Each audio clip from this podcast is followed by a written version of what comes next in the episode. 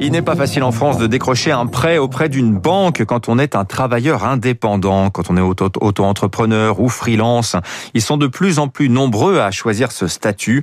Devenir leur prêteur, et bien justement, c'est la niche que s'est choisie.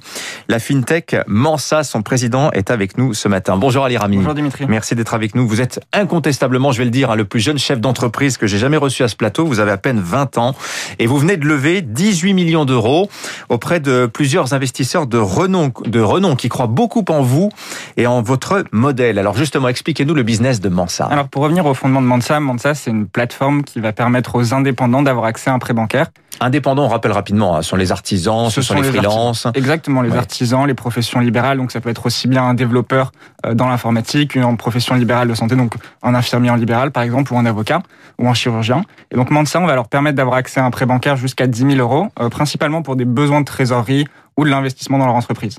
Alors pourquoi ont-ils autant de mal à trouver de l'argent auprès de leur banque? Puisque c'est précisément ça, euh, cette euh, observation que vous avez faite qui vous a donné l'idée de créer Mansa. Exactement. Donc en fait, il y a deux euh, problématiques. La première, c'est une vraie problématique de compréhension de la part des banques de ce qu'est un indépendant. C'est-à-dire que pour une banque traditionnelle, indépendant égale euh, travailleur précaire, égale VTC, égale Deliveroo. Euh, et en réalité, ces travailleurs des plateformes, comme on les appelle, représentent à peine 200 000 personnes sur une économie d'un peu plus de 4 millions d'indépendants. Qui est un vrai problème de compréhension de ce qu'est un indépendant, alors même que les indépendants, dans 90% des cas, le sont par choix. Donc ça, c'est le premier point. Le deuxième sujet, c'est un vrai problème euh, de technologie, c'est-à-dire que les banques utilisent ce qu'on appelle des modèles de scoring, c'est-à-dire des systèmes de notation qui vont déterminer si vous êtes éligible ou non à un prêt. Et en fait, ces systèmes-là sont utilisés depuis les années 80-90 et sont adaptés à l'économie traditionnelle du salariat et de la fiche de paye. Donc en fait, un indépendant qui n'a pas de revenus récurrents, qui n'a pas de fiche de paye, qui n'a pas de CDI, ne rentre pas dans ces cases-là. Hmm. Et donc ça mène très fréquemment à un refus de la banque pour obtenir un prêt. Oui, la banque qui va vous dire, ça c'est un grand classique, tous les indépendants qui ont eu affaire à leur banque ont entendu ça. Oui, mais bon, là ça va, vous avez des rentrées d'argent, mais après le coup de bourre, qu'est-ce qui me garantit que vous allez continuer à gagner votre vie? Or, vous dites, euh, alimente ça, vous êtes convaincu que le modèle de l'indépendant, du freelance, il est appelé à se développer. Je, je lisais une étude qui pronostiquait qu'en Europe, d'ici une quinzaine d'années, il y aurait plus d'indépendants que de salariés. Alors c'est une vraie tendance de fond le, le freelancing, c'est pas juste une mode. Depuis une dizaine d'années, à l'échelle de la France, on constate une augmentation du nombre d'indépendants de plus de 126%. Et à l'échelle de l'Union européenne, euh, les travailleurs indépendants représentent le groupe de travailleurs qui a connu la plus forte augmentation sur le marché du travail, avec une augmentation de 30%. Et au-delà de ça, je pense qu'il y a une vraie tendance sociologique dans ma génération, puisque vous mentionniez mon âge euh, en introduction. Euh, une étude de Upwork montre qu'un membre de la Gen Z sur deux, donc de ma génération, euh, considère de plus en plus devenir indépendant. Et une étude de Manpower également euh, démontre que 30% des millennials considèrent également le devenir. Donc il y a une vraie tendance de fond et je pense pas qu'on arrive un jour à la fin du salariat, mais je pense qu'on arrivera un équilibre et que le rôle des grandes institutions, donc des assurances et des banques et de jeunes startups comme celle de Mansa, c'est vraiment d'accompagner cette transition. Je vais citer quelques-uns des investisseurs hein, qui croient en vous. Yannick Bolloré, par exemple. Mathieu Laine, qui je crois était votre enseignant à Sciences Po, qui a été bluffé par votre présentation quand vous l'avez abordé. Parce que au-delà de, de vous, de votre personnalité, Ali, véritablement, ils sont convaincus que derrière, il y a un véritable marché. Ces 18 millions d'euros qu'ils vous prêtent vont être prêtés, vous allez les prêter euh, cette année.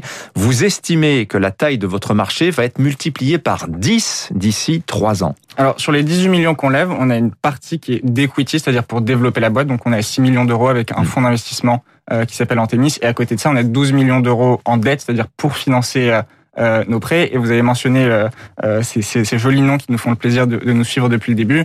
Donc il y a naturellement la personnalité des trois cofondateurs, la, la team qu'on a réussi, l'équipe qu'on a réussi à construire, et évidemment le marché qui, qui est en pleine croissance et qui est en plein essor. Euh, et comme je vous le disais, je ne pense pas qu'on arrive à la fin du modèle euh, traditionnel du salariat, mais je pense qu'on va arriver à un équilibre avec un peu plus de 30% d'indépendants.